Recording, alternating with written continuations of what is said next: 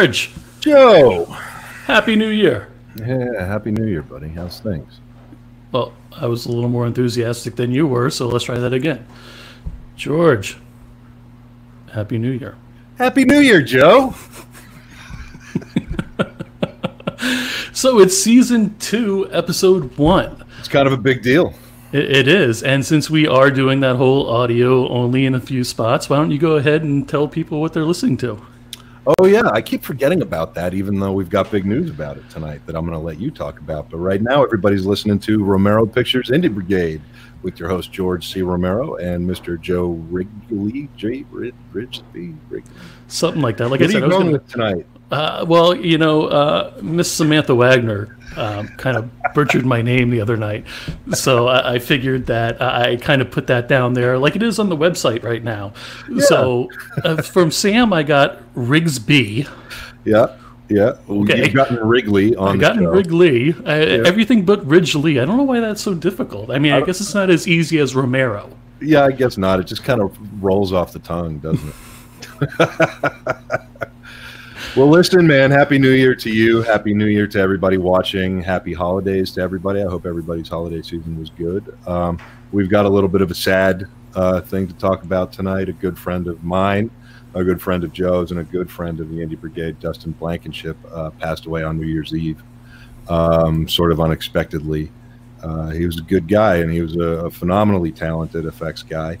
Uh, and um, he's it, really kind of shook us, and he's he's very much missed, and uh, it kind of messed us up pretty bad when we heard about it. So uh, we wanted to kind of just you know dedicate at least tonight's episode to to Dustin and and just let everybody know that he's he's always in our thoughts. You know, he's missed, and uh, you know our thoughts obviously uh, are, are with his family through these times too.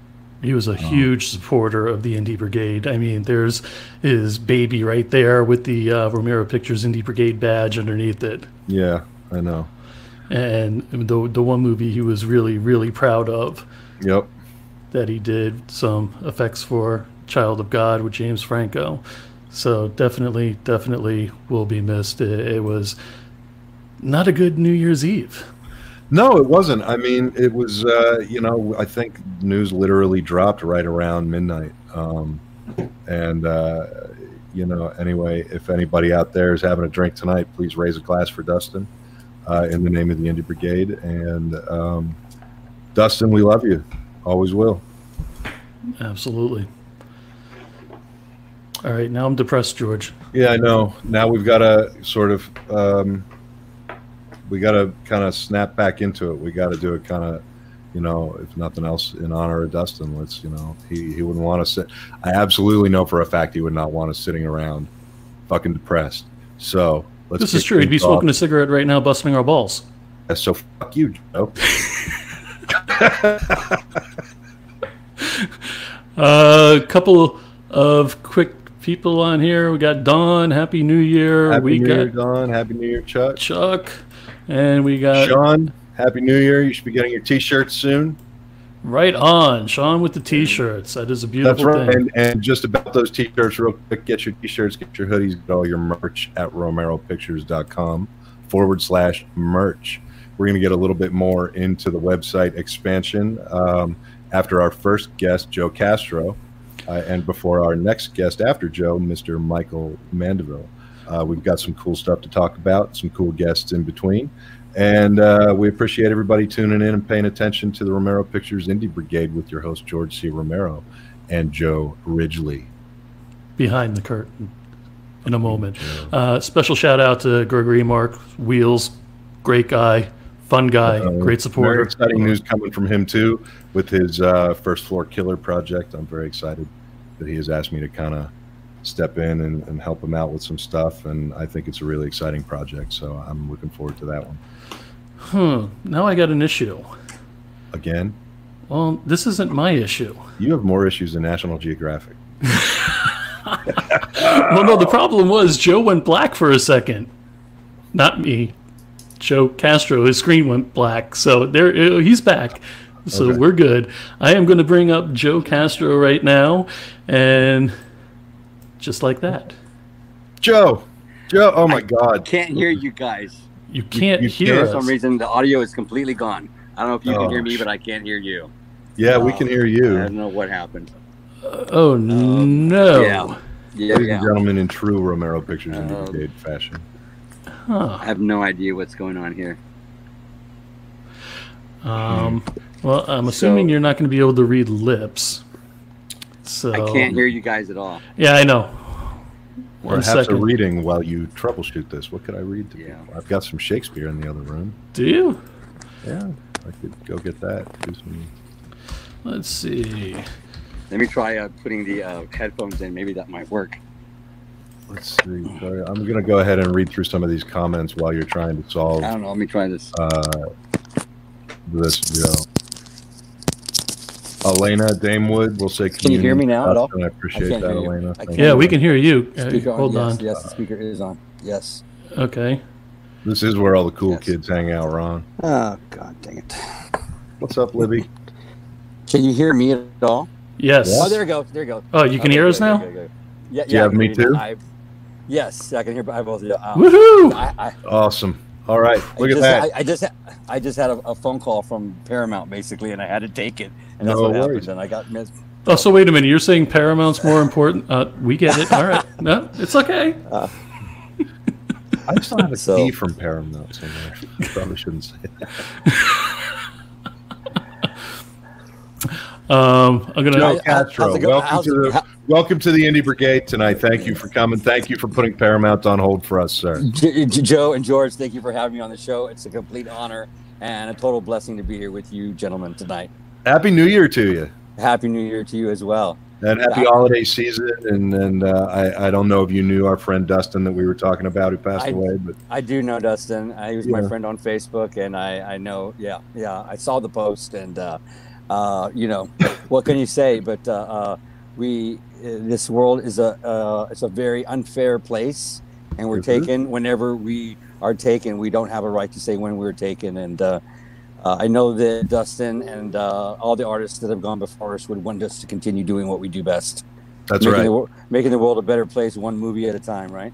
That's absolutely right. That's absolutely right, and that's kind of what the Indie Brigade is all about, Joe.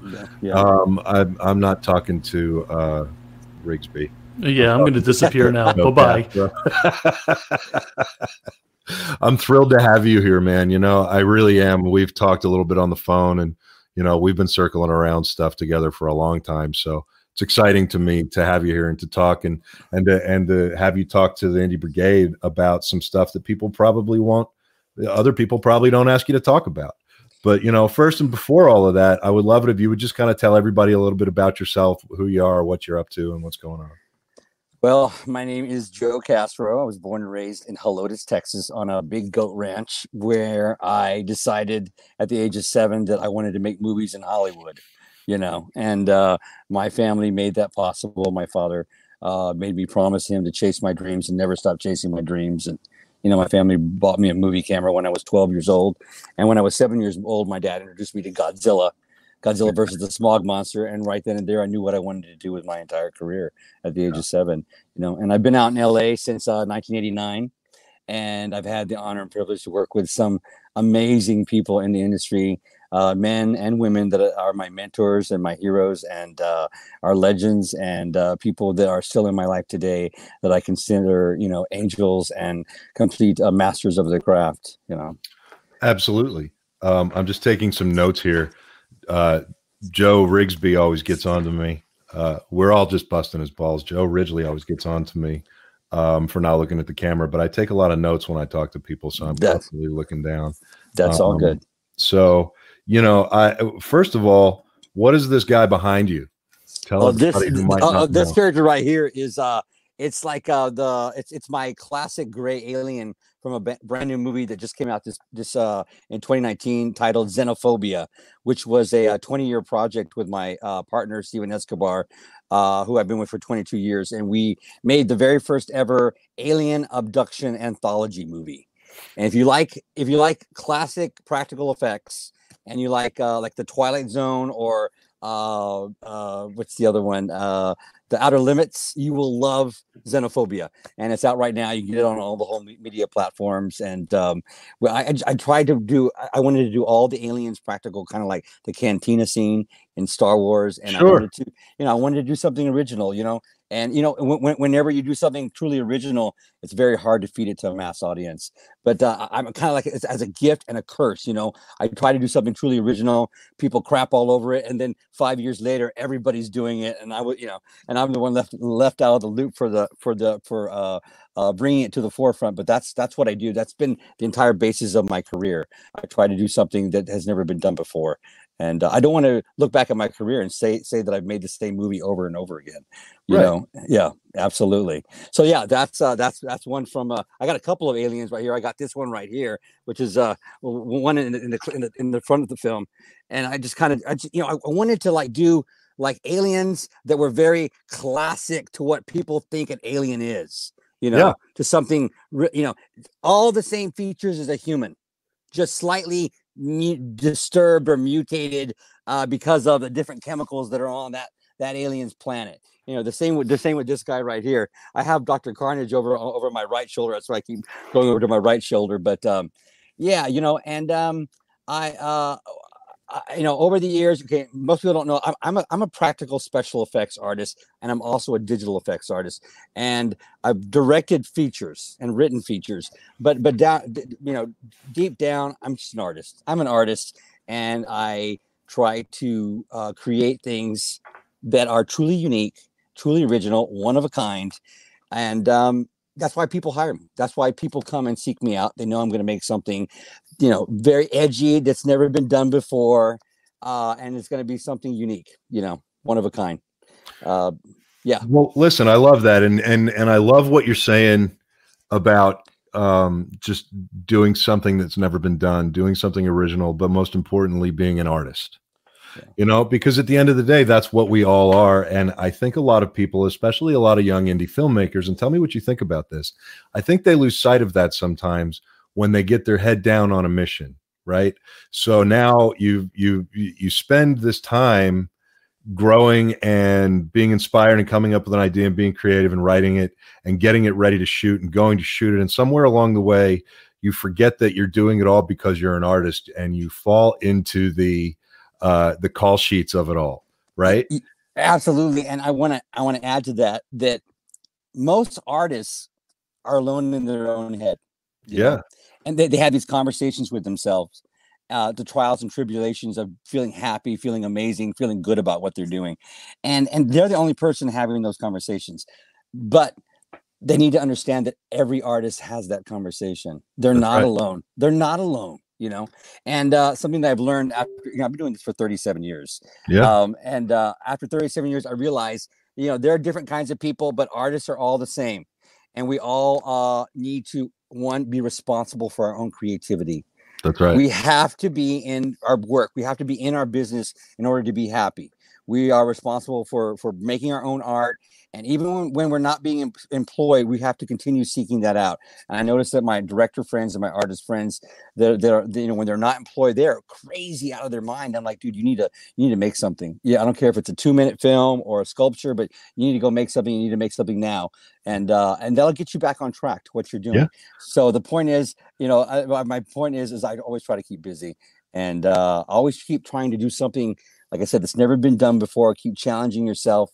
Um, and uh, I think uh, I, I, think over the past like three or four years, I've really come into my own calling of what I wanted to do. And even though I've been doing for 37 years, I kind of feel like I just kicked open the door to the whole thing. So isn't that crazy, right? So just for anybody listening, uh, we're chatting right now with Joe Castro on the Romero Pictures Indie Brigade. Um, I'm putting that out there for our audio listeners only, Joe. So this is a new thing for me. I, I gotta figure it out. But anyway, sorry. Um, you Don't know, sorry. So so this is something, right? So basically what you're talking about is something that I talk a lot about, which is nurturing your inner creative, right? And you mentioned that your friends, you got a lot of friends who are good. They're nuts when they're not doing something, when they're not they are, they when they're not on a job. And yeah, yeah. and and that's another thing, you know, you get to a point in your career and I mean this happened to me at one point where you get to one point where you're trying to get through these doors you've gotten through a certain set of doors, but the next set of doors you're trying to get through certain things that you've been doing have to change a little bit because it's going to be perceived differently if you're trying to go up the ladder, right? So then at some point you make the decision, like I did, fuck it, man, my artist is more important to me than any level of success that anybody else might perceive, right? Mm-hmm. So I have to I, I, have to nurture my inner creative. For me, I do woodworking, um, or you know, like I make custom furniture and props and all that stuff. Um, and then beyond that, if I just need like a quick creative fix, I'll go into the kitchen and put on some jazz and make some crazy fucking dinner that you know out of out of the blue or okay, yeah. crazy you know? But it's like you said you have to make something. And you've been doing this 37 years and you feel like you just now broke through a door.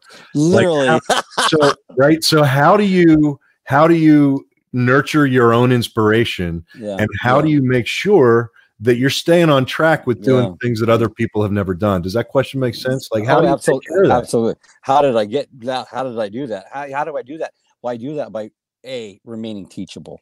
Okay. I have 37 years. I walk into a movie set and I'm handed a special effects assistant. Yeah. Okay. You know, yeah, no, I get it. you know, and, and, I mean, I've been doing it for 37 years. You know, they, they know some stuff. I'm still teachable. Right. They may te- they may teach me something, but what I've noticed more more more and more is that they got they got a lot of knowledge and they got something they want to teach me, which is fine, you know. And um, but uh, and I'm a, I'm a good listener and I'm a good learner and quick learner, and uh, I, re- I have to remain teachable. I have to consider the idea that someone knows something better than I than I know, and um, and I do that even when I'm working with like a director. You know, a director will tell me, I like like, and I've shared this on other shows, and I'll share this with you how I got to where I am right now is that I remain teachable and I'm always open to new ideas, especially when it comes from like a filmmaker or a director. You know, I, I, collaborate with the director. I don't come in with like this idea of how amazing I am as an artist and I know better than you because my imagination is so amazing. That's not my job. My job is literally to extract what's in the director's mind out of his mind and produce it. So yes, I am. I am being an artist, but I'm just. I, am a tool. I'm a tool to his imagination, and um, that is how I've been able to to, to break through that door. I, I become a. I be, become more, even more of a team player. I know even less now because I go seeking for knowledge out of the director's mind, out mm-hmm. of the costumer's mind, out of the actor's mind, and I bring it into my own work you know well, and you have to do it that way you know i mean it's a collaborative process and as a director and as a filmmaker and as a producer and somebody who has hired crews and worked with big crews and small crews the one thing that i i do with every project that i work on is i i very happily and voluntarily include everybody in the creative process on some level because everybody is there for a reason everybody from you know my dolly grip to the effects team to everybody's there for a reason and that reason is their experience and their ability and their passion for their job.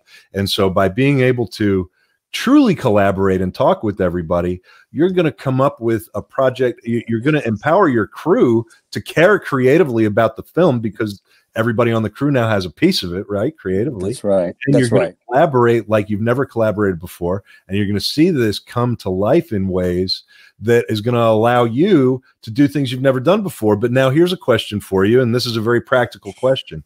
Okay. So now you, you go onto a movie and you talk to a director and he's a young director and he says, I want you to do that thing that was in like uh, Close Encounters of the Third Kind. Right. And you say, okay, great. But what if we do it? No, I want the thing from Close Encounters because you know that that happens, and I've seen it happen. Yeah, yeah, yeah, yeah. You know? No, I've so how do you happen. steer those people towards something that challenges you and help them out of those yeah. ruts, right? Yeah, yeah. Well, you, give them, you, give, you give them you give them uh, uh, an amazing option. Yeah, you give them something that, that that, that they can't turn away from. That's where the artist comes in. Yeah, you give them something, you're like, oh wow, you know? Yeah and how do I, I i always start with uh with with reality. I always start with reality and i and i make something i create something. I, I always do pre-production designs. You know big studios they do pre-production designs for a long time before they actually get down to creating the thing it is there are because they do prototyping and pre-production design. And um and i i never sit down in front of a piece of clay without having already done some sort of design work. Um, right. So uh, yeah, I give, I give the director something that they that, that I, I give them something so amazing on paper that they that they can't deny it. They're like, yeah, that's what I want. You know. So that's that's where you come in, and then all all all all the businesses aside, and you can begin being creative. You know, because you're both are on the same page. Absolutely. We got some questions coming in for you here for Joe. These questions are for Joe Castro on Romero Pictures Indie Brigade for anybody listening to the audio. I'm going to I'm going to run this into the ground, Joe. Okay, okay, okay.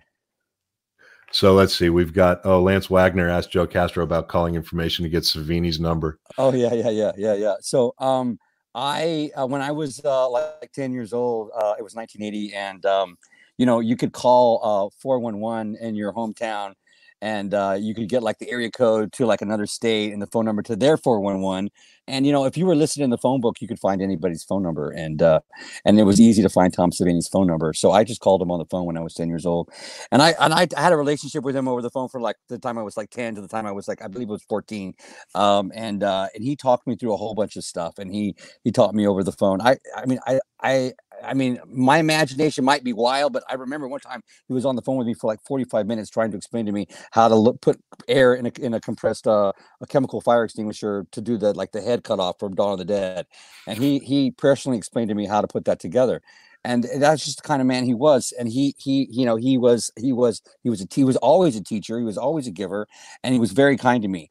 And um, you know, even when I met him for the very first time in person, I asked him to autograph uh, uh, something, and uh, you know, it's just he just autographed. He didn't ask for any money. He's nothing. He was just he's such a sweet, kind man, and he yeah. always has been to me. And um, yeah, he's uh, uh, such a huge influence. I, I can't describe how many uh, how many uh, things in my life are because of what that man has shown us all you know? Yeah i know. Yeah. i talk about that all the time. He used to he used to uh, mess with me in his shop when i was a little kid and i would go over there with my dad and uh he it was like a wonderland for me. Yeah uh, yeah, yeah. another comment up here from elena damewood that says i try to help bring inspiration to the director's effects on explaining what all the experience as member of exorcism holy order. Uh totally agree with you both. Uh with with both you, we all work as one team to create our films come to life. Uh, Elena consults uh, on films about exorcisms and things like that, uh, which is very cool. And I'm I'm I'm very excited that she's kind of found the brigade and is paying attention. And you know, welcome to the group. Um, oh, I, I want to. I, have two things on my mind right now. One, I, I need to I need to keep track of the time because I, I, I have to be out here at a certain time. Oh, okay. I very very press schedule. And two, I just wanted to. I, it's a couple of fun facts. I want to just get out there so we can do whatever we want to make sure that we don't run out of time. Here's a couple of fun facts. Most people don't know that my partner Steven Escobar and I have the Guinness Book of World Record for the highest body count in a slasher movie. It's 155 on-screen kills, uh, and you know, and just like it, it, a lot of people hate on the film because a lot of it's done digitally, but it was all shot practically. Yeah. And the fa- and the thing was, it was uh, very gory. So I went back in and I put a digital pass over it, so it would be more mainstream and get to a bigger market.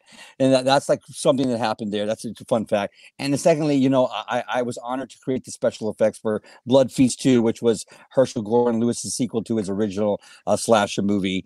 And um, you know, uh, Herschell, you know, was a man that has also done so many things for this First of all, I mean, if if, if we all could sit and pick apart his films and how far, how much his films have influenced every horror film ever made, uh-huh. it, it, would be, it would be it's it, it, would almost be impossible because there's something about what Herschell did in his first movie, Blood Feast, that's in every motion picture of horror or slasher ever made. Really, truly, you know. Um, and uh, that, man also was a big mentor and influence in my career. You know, Brinke Stevens, I want to give her a shout out. She's been an amazing woman in my life and has totally directed me throughout my career and brought me and to, to be like the man, literally the man I am today. Show me how to be a kinder person, a more professional individual. Uh, you know, also, uh, you know, I, I don't no longer have my family in my life uh, for reasons uh, that we'll talk about some other time. But you know, I have a family, and my family are all these people. Herschell was part of my family. Brinke was part of my family. Um, you know, and um, uh, you know, Fred Olen Ray also gave me my first film uh, film credit as a key special effects artist on Evil Toons and just all these people, amazing people that are still in my life today. I, I just I, I, wouldn't be where I am without them, and I have to give them a shout out about that. I'm glad also, you did. I'm glad you did. And you know, I would love to to have you. I know you got to go, but I would love to have you on again and talk a little bit more in depth about some of the stuff you're talking about, and talk about the fact that you know it's not like it used to be anymore. You know, uh, people used well, to help each other out. People joke about yeah, it. Yeah, yeah, that's true. That's true. It used I to mean, be collaborative Yeah, well, I mean, I, am more than happy to uh, to bring someone in and show them what I do and explain to them what I do. But there's no there's no love or, or family connection there. It was different, you know. It was big, like literally. I, I, hung out with a group of guys at a special effects shop, and we were our each other's family because we're all about I mean, yeah. and we were, we were all it doesn't happen like that anymore. Now I do have some very uh, talented professional people. Uh, my my friend Lisa Lex, who I consider my special effects assistant, and she's more than an assistant to me, but she's a woman that I have in my life that I work with on set, and uh, she's she's uh, she's going to be uh, an amazing uh, you know uh, she is an amazing special effects artist and I I I, I we, we collaborate she makes my work better you know uh, I have her around so I you know once again seeking out new ideas and new and new people and new places and um, you know uh, I, I, I other than other than not being having a real bond to like other special effects artists anymore you know uh and and i don't know that happened about a decade ago when uh, no one no one was talking to each other anymore and all the little shops kind of went away. I have a fully functional special effects shop in los angeles in van nuys. Uh, i have a converted two car garage. I have everything you can do in a big shop here. And uh, you know if anybody needs anything that they can or can't imagine they can definitely give me a shout out and we can do that you know? Uh, but oh. i don't i don't do st- uh, but but i don't i won't do something that isn't small. Every job i do today has it's very important to me very right. important and i well, take it very take it very seriously everything even if it's just a face or a mask it, it's very serious to me. Look if you don't take it seriously then you're not doing your inner creative any justice and all you're doing is pissing it off and then well, you know then you're screwed. And, and also i'm representing people that have t- come before me who have who taught me how to do all this stuff that's, that's why right. and that's why i freely give away some of the, you know if someone asks me something i will show them i will show them how to do it doesn't mean that they can do it themselves but i will show them you know? Absolutely Absolutely. Yeah. Well, Joe, listen, uh, I know you got to go. Before you go, tell everybody where they can find you on the internet and all that other stuff. Okay, great. You can find me at facebook.com backslash joe.castro. Uh, send me a friend request, but more importantly, send me a message and uh, say hello so we can talk and uh, make some movies. Uh, on Instagram, my handle is Joe Castro Director. And, uh, you know, check out Xenophobia.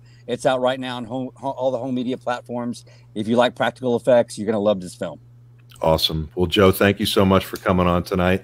And thank you, gentlemen, uh, very much. Yeah, and best of luck with everything, and uh, go get back to Paramount and your press tour. Yeah, yeah, yeah, you know what? If you guys need anything, please don't hesitate to reach out and say hello. And if I can, I'll make it happen. Listen, join into our community if you haven't already uh, on Facebook. And I'll send them an invite. Yeah, and we'll make sure that uh, we get you involved in the conversation as much as humanly possible. Okay. Oh, one more thing. I was gonna post uh, on my on my Facebook page. If anybody wants to make films with maggots and they don't want to kill actual maggots or put maggots on their body parts and stuff, I'm going to post an alpha channel digital maggot that people can duplicate and put on, on their on their body parts and stuff because we no longer have to kill real bugs on film. Right. We can do it digitally and I'm a big supporter of not doing that. So contact me on Facebook if you want a digital alpha maggot that you can put in your film, so you don't have to kill real bugs. All right, you heard it here first, everybody, and I want to come. I want to have you back on just to talk about that for a while. I got. Thank you very, very much, gentlemen. All right, have a great night, man. Good night. Bye bye. All right. Bye-bye. Man, I love his energy and I love his spirit. You know, he's so awesome uh, with the way he thinks about the collaboration and everything. It sucks he had to go so quick, but I get it. He's on this press tour and all this other stuff. So, so Paramount's more important than us, huh? I, I actually have my Paramount. Look at this. Here, watch. Here's my old Paramount badge. I used to have an office there too. Oh, yeah, well, I got some press passes behind me, but it doesn't compare to that. So I, I still, oh, I yeah, I have a key for it somewhere. So digital bugs, yeah. I, yeah. How cool is that? bugs are people too.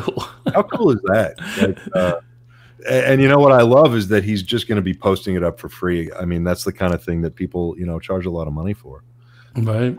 Especially uh, in the indie world, you know. Um, I love this hashtag. I I love Joe. You know, I I love that he came on. I love his energy. He's a good Joe. You're like a bad Joe. George. George. there it is. Blame Joe.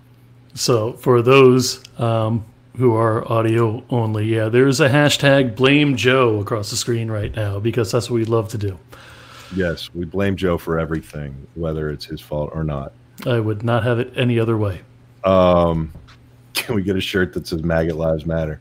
Uh, also, you know, anybody else who, who asked us questions or anything for Joe uh, that we didn't get to, um, you know, we, we try to go back and and and get your questions answered. Joe was on a tight schedule tonight, uh, so he had to get going for some. And just so everybody else knows, also when it comes to comments and everything, I'm the one pulling them up. I have to figure out when it's okay to interrupt or if it's going to be seen. So don't take it personally if it's not like the right time or anything, but they will be addressed later on if they're not brought up. I like this. Uh, poor bad Joe.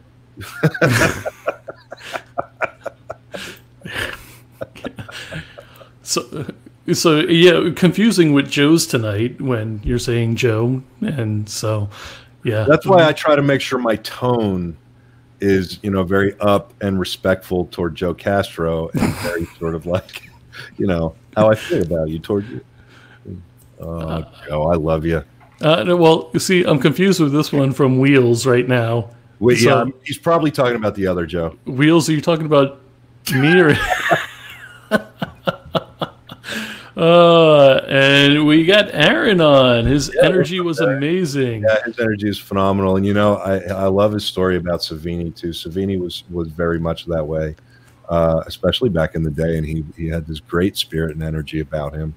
Um, and you know, I think probably uh, again something else we didn't get to talk to to Good Joe about was um, you know the fact that since Savini kind of mentored him over the phone randomly from the age of ten I, am sure that had something to do with with developing his his love for sharing his knowledge. Well, I, yeah, think holy crap, man! You're 10 years old and you're talking to Savini on mm-hmm. the phone, and you just like 411 it, right? well, thank you, Lance Wagner, for that uh, tidbit. That that that was cool. So I, I I'm not sure what this means. No go, Joe. I'm assuming that's to me, but hey, it is what it is. We need. Uh, we we do need a blame Joe shirt. I'm, we're, I'm working gonna, we're working on it, Ron. We're gonna put that on the website. The only reason it's taken so long is because it's fucking Joe's fault. oh, we got we got Wheels responding. Nope, you. Thank you, Wheels. Appreciate it, brother. Oh See? man, you got one in your corner. uh, yes, Don. We can see you at this time uh, through YouTube. Thank you for being on YouTube. So we do YouTube and Facebook at the same time live. So that is awesome that you're over there. Um, okay, so got Todd. Someone said a huge announcement is coming up. It is true. It is coming up. It's actually the announcement was technically made yesterday as right. promised, but I, I need to clear this up before we get into things when I originally said the announcement was going to be on on January second, I actually had my date screwed up and thought that the second was Friday, and that I was going to do it on the show, but that didn't happen. So I kept good on my word because accountability, and uh, I made an announcement full of all kinds of stuff last night on the Facebook page for the Indie Brigade, and tonight we're just going to kind of drill down through that and talk about a lot of the great stuff that we've done in the current uh, website expansion. Um, talk about some of the stuff that's still coming and introduce you to some folks who are part of the new uh, Indie Brigade 2020. So I'm actually just going to pull up the website so I don't forget anything or miss anything.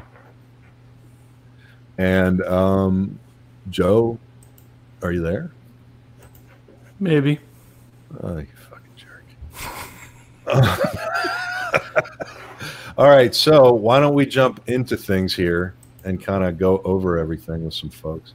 I'm just moving some windows around here on my computer because I need visual aids because my memory is. Facebook doesn't seem to keep up the comments better. Well, on my end, that is. I'm actually the one bringing the comments up, so that that would actually be me, Sean. Uh, I can't. I don't want to like interrupt people when they're talking, and then they have a tendency of looking down at the comment instead of finishing their thought, and then they get kind of flustered and trying to multitask. Sean, know, it's totally a, it's totally a hashtag blame Joe, Sean. Fair enough.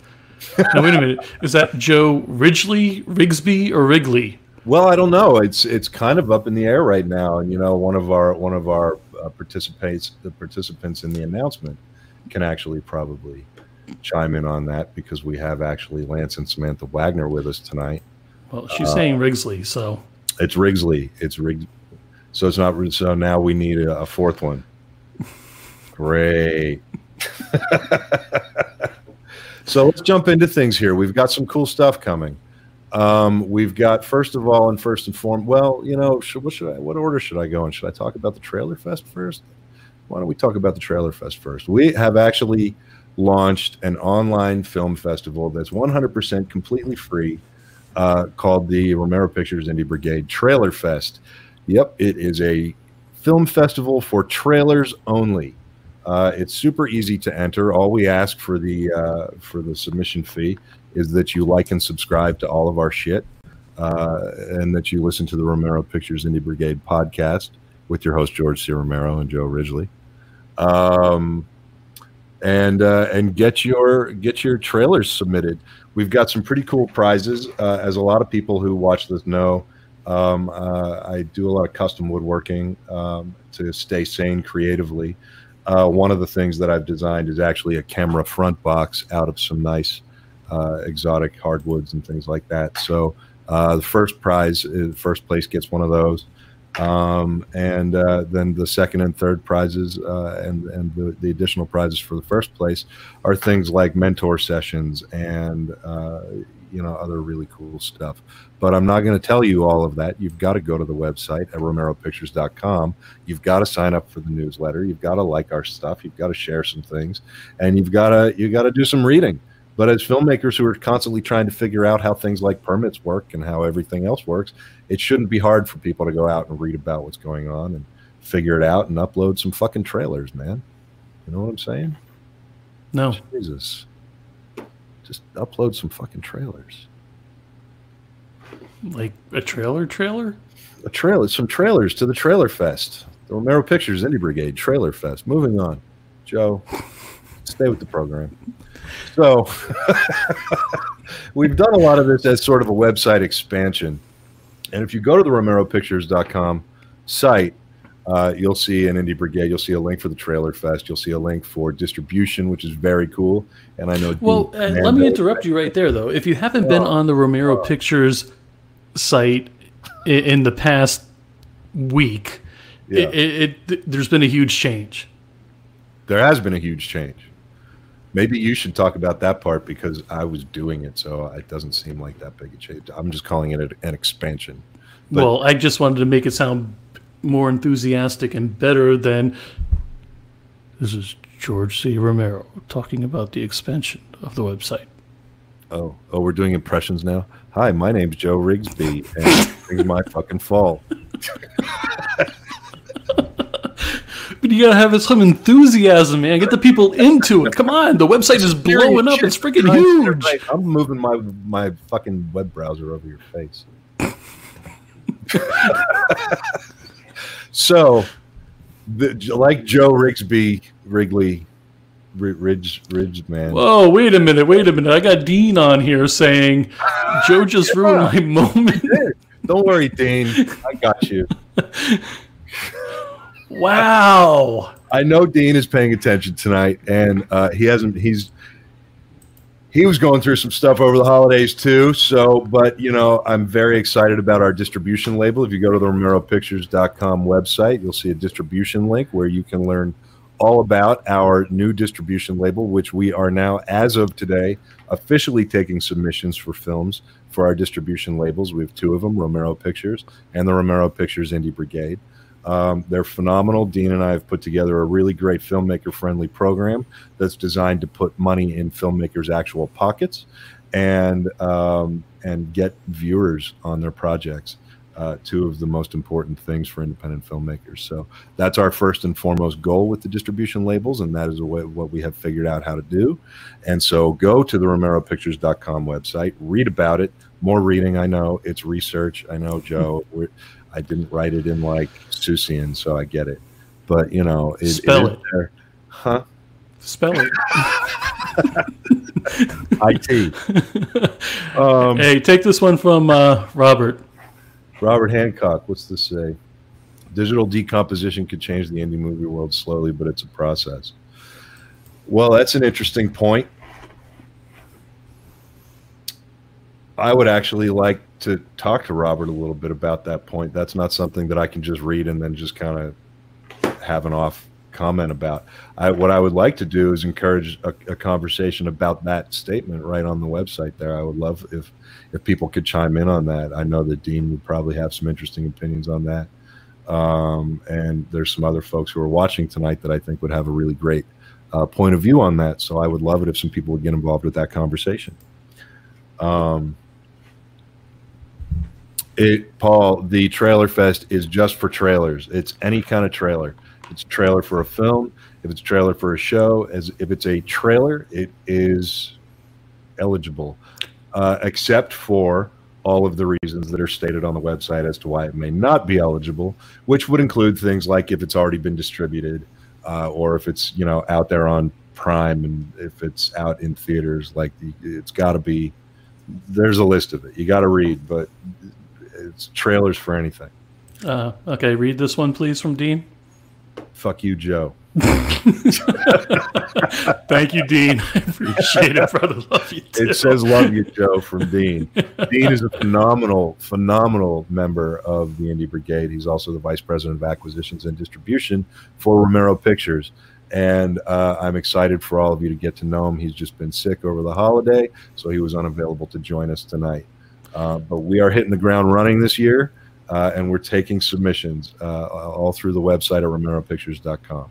Well, to to address another comment, you know, Dean has that long title, and seriously, Lance is gonna talk about me in three names when Dean's title is this long. Okay, good luck with that.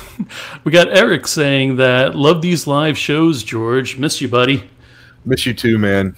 Really, I sincerely do. When I saw you found the brigade, uh, it, it warmed my heart. Uh, I told my wife all about you. Um, missed the instant replay, man. We got Ron. We'll be we'll be submitting in February. Thank you, Ron. That's awesome. Yes, it is. And uh, I should also mention that we're going to be doing a new trailer fest every three months.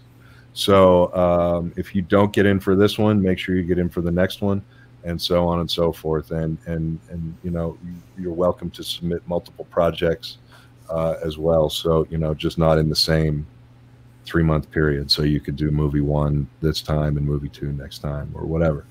Um, so it's just it, the whole thing is designed to just promote collaboration and conversation among us and get us all talking and get indies working together. And you know, there was this truly collaborative spirit back in the day in the entertainment industry, and it's you know trying to get it going now is like like pull starting a lawnmower, you know, that that's been sitting for a while. And uh, so that's that's just another another way we're trying to do it. We just want a conversation to get going. So everybody join up, submit your shit, and come be part of things and talk about all this awesome shit with us.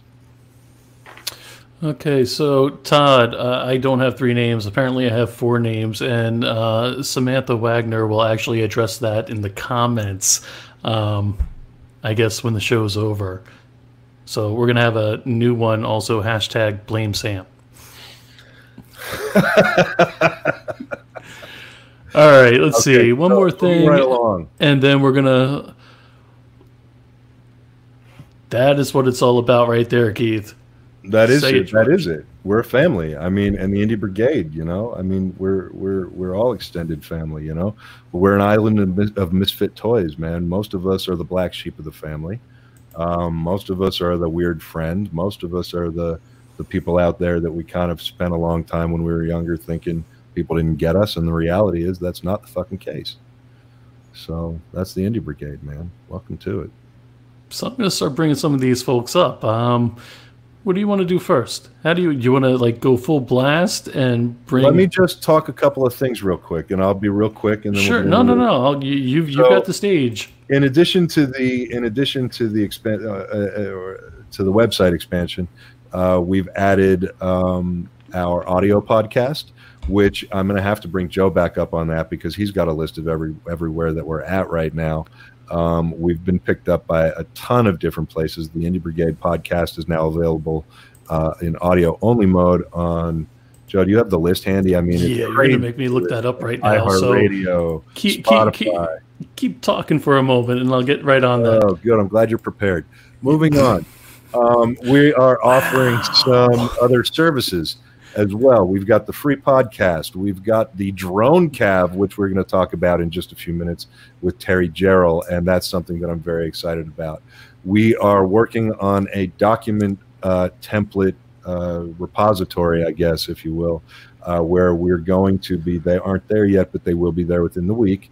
Um, we're going to have things like call sheet templates, budget templates, scheduling templates, uh, production expense reports templates, templates for your script supervisor to use, all kinds of documents that are going to make the life of an independent filmmaker a hell of a lot easier. Um, we're now offering some other services that are not quite free, but they are services that we think, uh, based on experience, people will want and will want to be a part of. We're offering script services. So we'll do notes on your script, we'll do a dialogue pass on your script. We're going to be uh, we're going to be adding a lot more services uh, for the screenwriting side of things.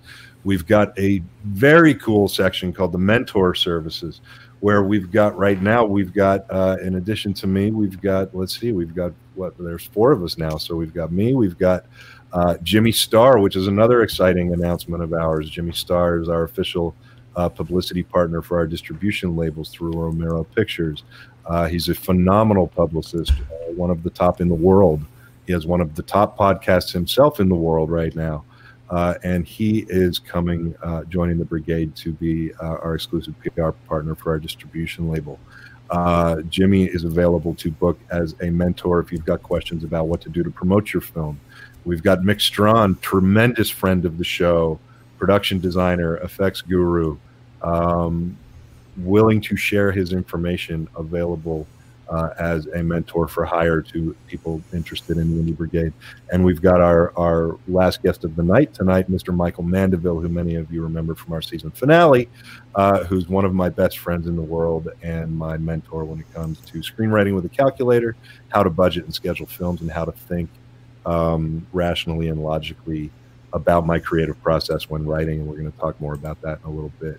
So those are some very cool things that we have going on. Did you find that list of places where people can read about or people can hear the podcast yet? Joe? Yeah, don't take this the wrong way, but George, I have it up now. Got it I up. exactly how you meant. iHeartRadio, Spotify, Apple Podcasts, Google Podcasts, TuneIn, Radio Public, and Breaker.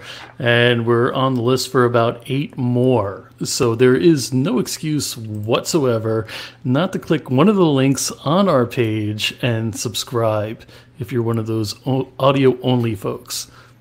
Yeah, I mean, if you seriously, if you can't figure out how to follow the, the podcast and and and pay attention and listen, at this point, we we've made it as easy as possible. So we'll just be angry at you forever.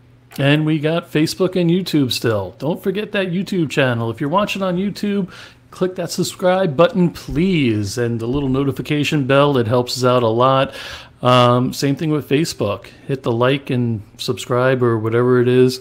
Um, Eric, you have a very valid point that I rudely interrupt, tried to interrupt George with earlier, but um, Oh, I, agree. saw it. I'm so glad you brought it up again. Eric, I thought you were my oldest friend. I like Eric. we got Santos Martinez. Uh, Jorsey Romero, bro, love what you what you do. Bring in Lance and Sam. Woo! Awesome. Uh, ba, ba, ba, ba, ba. Lance and Clegg. Oh, that's an artist, I believe. And all right, so you ready to bring some folks on, or Yeah, let's do it.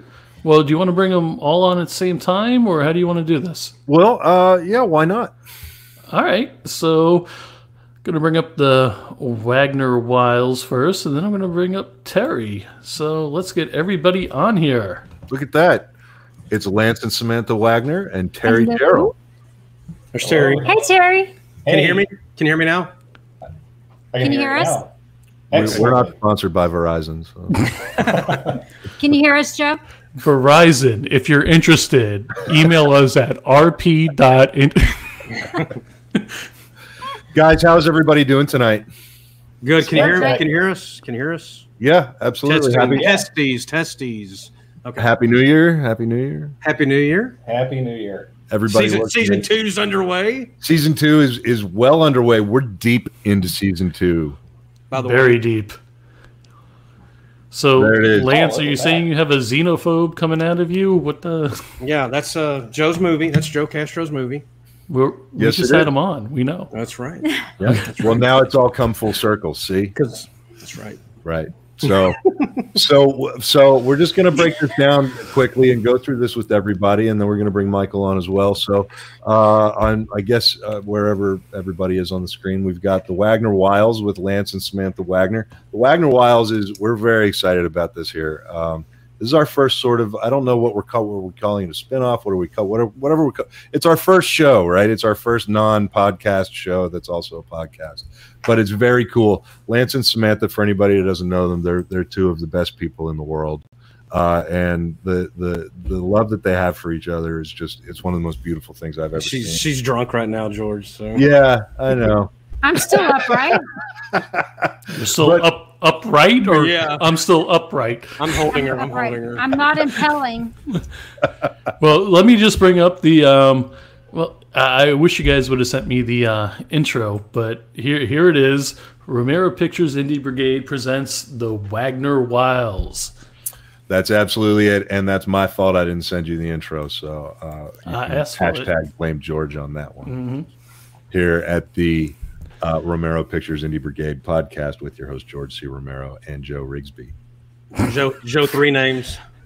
Or No, wait a minute. Is it Wrigley, Rigsby, or I- As long as I just have it up there, I can just pick every time, and that makes me happy. If I'm if I'm saying it, it's Rigsley.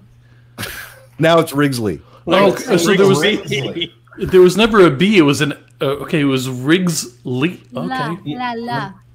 Yeah, yeah, I think so we see, can- we need we to can add play another that. one there. Yeah, we, we do, right, Terry? we have Yeah, that technology. we've got another option here. So okay, so just to touch on the Wagner Wiles here, one of the one of the greatest things about these two is the fact that their opinions on the movies they watch are often different.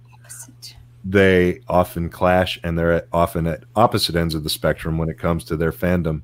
Uh, and so, what we think is going to be a lot of fun for people to watch is to watch these two kind of find a way to meet in the middle about movies they watch. Because at the end of the day, you know, like if, if Joe and I have opposite have opposing views on a movie and we meet for coffee, I can be like, "Fuck you, your your opinion's stupid," and I can go home. And, and Joe can do the same thing. These two don't have that luxury. They're they're they're stuck with each other through better and worse, and and that That's means right. through watching movies together. So the Wagner Wiles is about. Uh, I'll let Lance talk about it. I don't mean to. I'm just excited. We- so people know in the name too. We're just it was we were going for the X Files, and we wanted the WW, so we all kind of just settled on the Wagner Wiles. And Chris Atella got us a, a kick-ass song to go with the uh, with the program as well. And the first one was a lot of fun. And um, George was the um, what's that the The shit stirrer. but it was Well, Me? I was going for MC, but Yeah. okay. Sorry. Well, he kind of he kind of pushed us in the direction because uh, well, you'll see on the show. You'll see on the show. It was it was really good. I'm glad we Yeah. did that first episode. Me too. I just wanted to kind of kick it off and and throw you guys into the deep end of the pool and see what happened. And It was awesome. It a was so great job. awesome. So everybody tune into the first episode of the Wagner Wiles with Lance and Sam, and I'll go ahead and tell you all. It's basically about how they can live uh, with each other after comparing the original Suspiria and the remake uh, as a married couple. So That's right. boom. Thanks, Cliff. uh, now, moving right on to the drone cab. This is something else very exciting to filmmakers. Um, anybody out there uh, who's making an independent film and is wondering how to up their production value, we now have the Romero Pictures Indie Brigade drone cav uh, with Terry Gerald, and I'm going to let Terry just kind of introduce himself and talk about where he comes from and his and his qualifications and exactly what makes him the baddest motherfucker to ever teach you guys how to use a drone. Man, I dig that. I, I need a T-shirt with that. No, no, I need a, a, a wallet, wallet like Julie. yes. um, well, I, again, my name is Terry Gerald. I'm a professional drone pilot based here in Central Florida. and um, I, I work in a few capacities as a writer on drone technology and a few things. But I've uh, been working more and more with uh, the film industry and indie filmmakers, and seeing it's kind of like that. Hey, did you know you could do this? Did you know you could do that? And uh, it's it's that eureka moment, light bulb over the head, over and over and over. So I think we've got a lot of fun, cool stuff to bring out because I'm trying to get uh, the understanding across that drones aren't always these big, you know, 200 feet in the air, these big panoramic shots of the beautiful ocean and all that. You can use these things as a low altitude, four or five feet off the ground, dolly, tracking, uh, crane shots. I mean, it, they're a tool that you can just do amazing things with. You, and you don't have to spend a ton of money. It's it's a lot of technique. You can use a, uh, a four or five hundred dollar drone, and if you know how to set it up, how to set the camera up, how to set your flight up, and handle uh, all the details in post, you can get some pretty amazing results out of it. So it's more knowing what to do and how to how to leverage all this technology. Well, and what's really exciting about it to me is that um, you know I, I think that what we're doing is Terry's got a blog uh, where he's he's writing articles about everything from how to pick a drone on your budget to how to use one and how to get licensed and all the rules and regs. But uh, beyond that, he's also going to be doing some drone videos, some tips, tutorials, tricks, uh, and things basically designed to help indie filmmakers take their production level uh, from, you know, point A to over the moon. So we're very excited about that here. Uh, so these are uh, lot, these are some of the new faces you're going to be seeing here at the Indie Brigade. We're very excited and proud and honored to have everybody involved who's, in, who's involved. And I, I want to thank you guys for being here tonight. And Joe, um, you can tell everybody where they can find all of this other stuff, or do I have to fucking do that too? Hashtag blame Joe. RomeroPictures.com. Is that Oh, you're enthusiastic enough? Not really, no. Yeah, everything is running through RomeroPictures.com. So go to RomeroPictures.com. You find the Indie Brigade link. You hover over it. You see No, wait a minute. So, just than- so everybody's aware, we have the Wagner Wiles. Romero Pictures Indie Brigade presents the Wagner Wiles. And we also have Romero Pictures Indie Brigade. Drone Cav. That's awesome. that was awesome. So that's that's pretty good shit to start off the new year with, right? So far. I think so. I think it's pretty awesome. I mean, with that and the mentor mentors, no, I can't even speak straight right now. You got me so excited, George. I'm sorry. Yeah, I have that effect on Joe a lot. Joe's aroused. Yeah. That's not a microphone. Wow. Oh, that escalated quickly. oh, wow. Where'd Sam go? I think I just broke Joe. That was awesome. wow. Why are you turning red, Joe? Crazy. Hebbiz blebbiz bah. Um, On that note, Sean, wait one second. Sean Smithson, you made a comment here, and I would love to address it, but it's 10 o'clock. We've got to kind of move on and get uh, Mike Mandeville up here.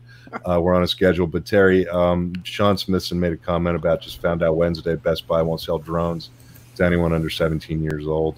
Oh, wow. Um, no, wait a minute. How come it's cigarettes 21, beer 21? drones 17. None of that makes any sense to Yeah, me. that, that's craziness. Um, yeah, you know, that's the first I've heard of that. I'm, I'll look into that. Um, one of the, the functions I mentioned before is I serve as the FAA Drone Pro locally here. And uh, so uh, rules, regs, things like that are kind of in my wheelhouse too. There, um, there's a lot of um, kind of just you know crazy and misinformation going on out there right now. So that may have prompted something with Best Buy or whatever. But I, I'm glad he brought that up, so I, I can look into that and get an answer for it in case anybody. All else- right, 10 seconds or less now. We got Scott Busey saying George PG 13. Um, yeah, thank, thank, thanks for that that that Mike comment, George, because Dane's saying Mike. Ch- really? That's awesome. Thanks, brother. Wow! And we've got like, time to pull out the wine. Absolutely. Uh, and so that's what I said. Take a picture. All right. On that note, we have to. All right. Well, listen, that's it. We're good. Uh, that's the big announcement. We've broken most of it down. New merch. Uh, we've got crew spotlights on our website now. Make sure you go and learn about our distribution if you're a filmmaker. Make sure you go and support Lance and Samantha and the Wagner Wiles. Make sure you come and be part of the Drone Cav. Make sure you check out our script services if you're stuck. Make sure that if you have questions about anything and you need somebody to talk to to give you straight up, no bullshit answers, go to our mentor package or mentor page and find a mentor and and ask us what you need to know. And And we he got, is serious. He is absolutely serious about all this. we got you. We got you. You just got to come and you know the answer is always no until you ask. And the Indie Brigade is about starting a conversation. So get Right. involved, get in the conversation, and and let's make indie filmmaking as best as we can. Joe Make wants to say something. Do not be afraid to ask. No, don't be afraid. Ever, don't be afraid to ask. The answer is always no until you ask. So with that, Terry, thank you so much for coming on here and, and talking here. about the drunk cab. Lance, Sam, thank you for coming on. Lance, thanks for being sober. Yeah. yeah. Ish. Ish. Ish. That's fine. Samantha, you're amazing. Thank uh, you. And uh, thank you guys for coming The on. The honor is ours. No, it's all it's all ours. It's all on this end. Love you guys. We appreciate y'all. everything you do. Yeah. Love you Love long y'all. time. Bye, guys. Bye. That was mine. wah, wah, wah. All right. Everybody. Michael Mandeville, you ready for him? I'm ready for him. Are you sure? You don't look ready. Well, I told you he and I already agreed to cut this short tonight. We're going to cap it at about three and a half hours. All right, but you, you, you got to let everybody out there know again what they're listening to, who they're listening to. Really? Yeah, really. Really? Appease me, please. Everybody listening to the audio stream, you are listening to Romero Pictures Indie Brigade with your host, George C. Romero and Joe Wrigley. Close enough. All right. Without further ado, here's Mike Mandeville, and I'm going to dip out. I'm going to let you guys talk, and I'm going to scan comments. Okay. Michael, Hey, how you how's doing it going, there? man? Well, I just want to say hi to Michael first, and then I'm going to how dip you out. doing there, Joe? I am great, Michael. Thank you for coming on again. I like that blame Joe hashtag. That was uh, good there. I uh, I caught that part and I go, boy, I could really use that in production. Um, Yeah. you know. Here it is again, ladies and gentlemen. That was pretty good. well, thank you. All right, you guys have at it. Thank you. How's it going, Michael? Not too bad. Not too bad for a Friday. There's only two days left in the work week, right? Saturday and Sunday. Yeah, exactly. Man, you know, I it's I don't know if you heard me saying I, I told Joe that we were going to cut this short, and try to keep it to about three and a half hours. Oh, that would be minimum. That would be then you and I having a coffee break and going back at it. You know.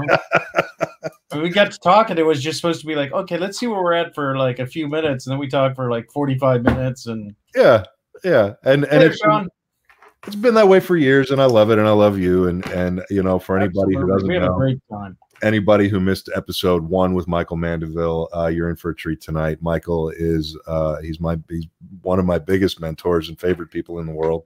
Uh, if if if I think about it with regard to budgeting, scheduling, how to think logistically about a film, how to think with more of a calculator in my hand when it comes to screenwriting, uh, it's this man's fault.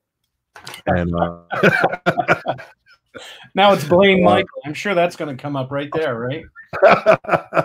uh, Michael is also part of our mentor program, and um, if you are lucky enough to get to pick this man's brain, um, you will. Uh, it's like taking the red pill. It's fucking crazy. So, um, anyway, that said, I'd like to just kind of jump into it a little bit and, and talk about talk about what we started talking about earlier today, which was, you know, we've got so much to eventually drill down uh, into with our young filmmakers um, when it comes to you know practical applications of things we talk about. But I think I would like to kind of dive a little bit more and into a focused depth with you about screenwriting with a calculator, um, and and and first of all, why it's important. We can keep that part, you know, kind of just a recap of last episode, but really kind of go into, um, you know, just the tip of the iceberg on how to teach some of these young folks how to uh, think like a big production when it comes to their smaller budgets and no budget projects, right? Yeah, yeah. So, so that said, um, what what are what are your initial thoughts? Well, one thing is, uh, and I was pondering that because of, uh, of course, we had that earlier conversation about that briefly, and I, of course, I've been thinking about it all day through my my errands and everything else. And one thing that strikes me that is both timeless and almost uh, uh, quantifiable as a skill is what are the skills you would learn if you're big in big productions or small productions?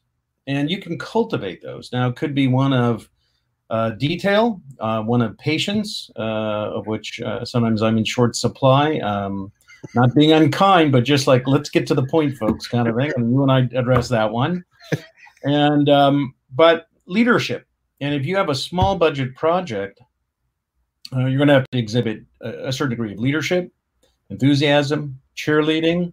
You're uh, going to be a bit of a uh, psychologist at times. You're going to be a um, instigator. Instigator, um, absolutely an instigator, uh, a planner, and it's interesting how some of those techniques that you can learn on a low budget film uh, apply to uh, a big budget film. Um, I think sometimes you're using money as a bludgeon, going, You're getting paid this, I need you to do that, and that's it, end of story. If you deliver that in very angry terms, let's say the gaffer, you'll be surprised at the end of the show. Uh, wow, why do you have fifteen thousand dollars of L and D?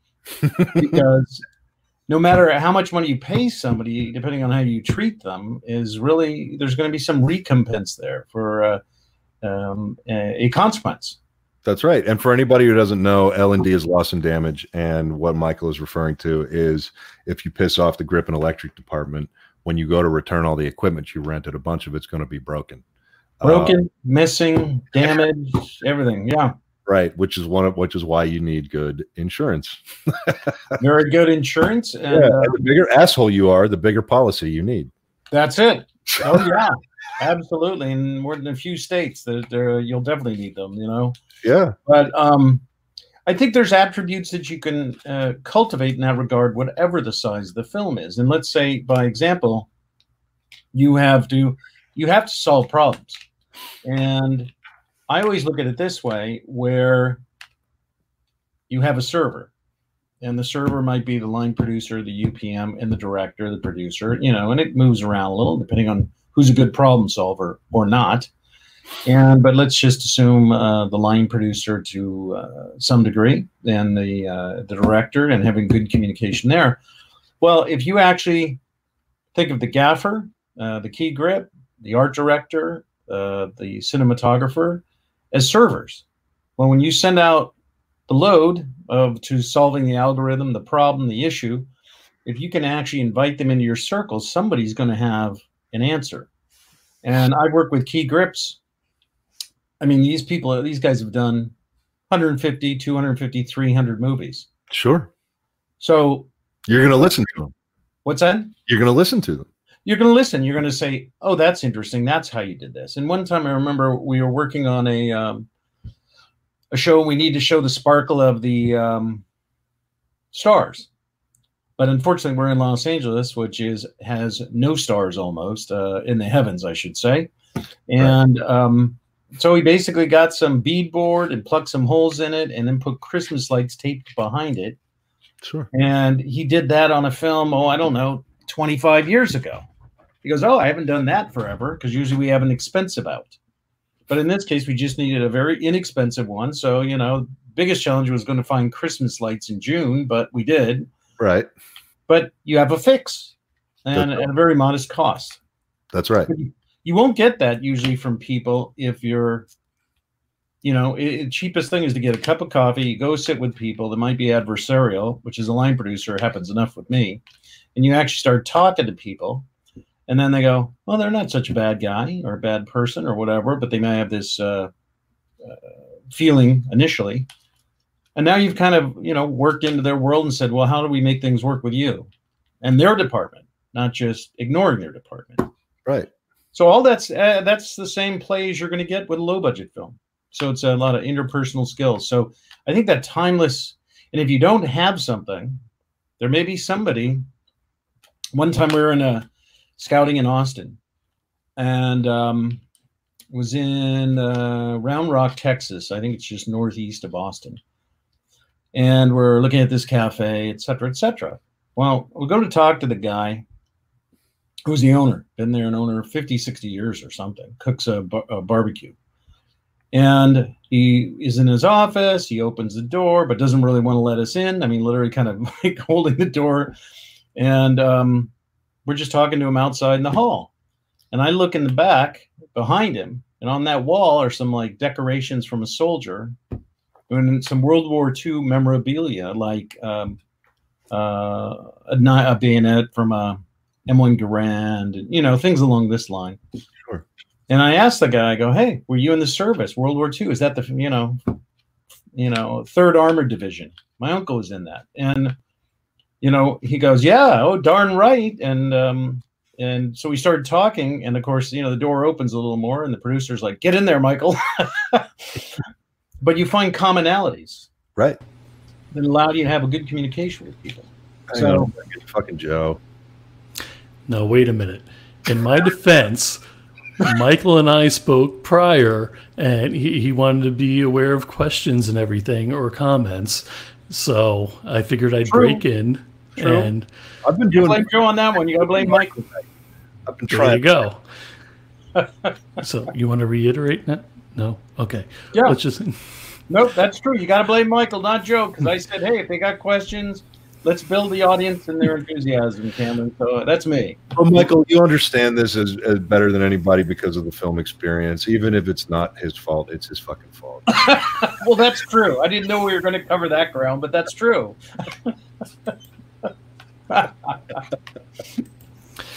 All right. On that note, now let me continue what I was doing because you know George made me. Uh, Mick is in the house, by the way. Hi, Hey, Mick. no, hey, Mick.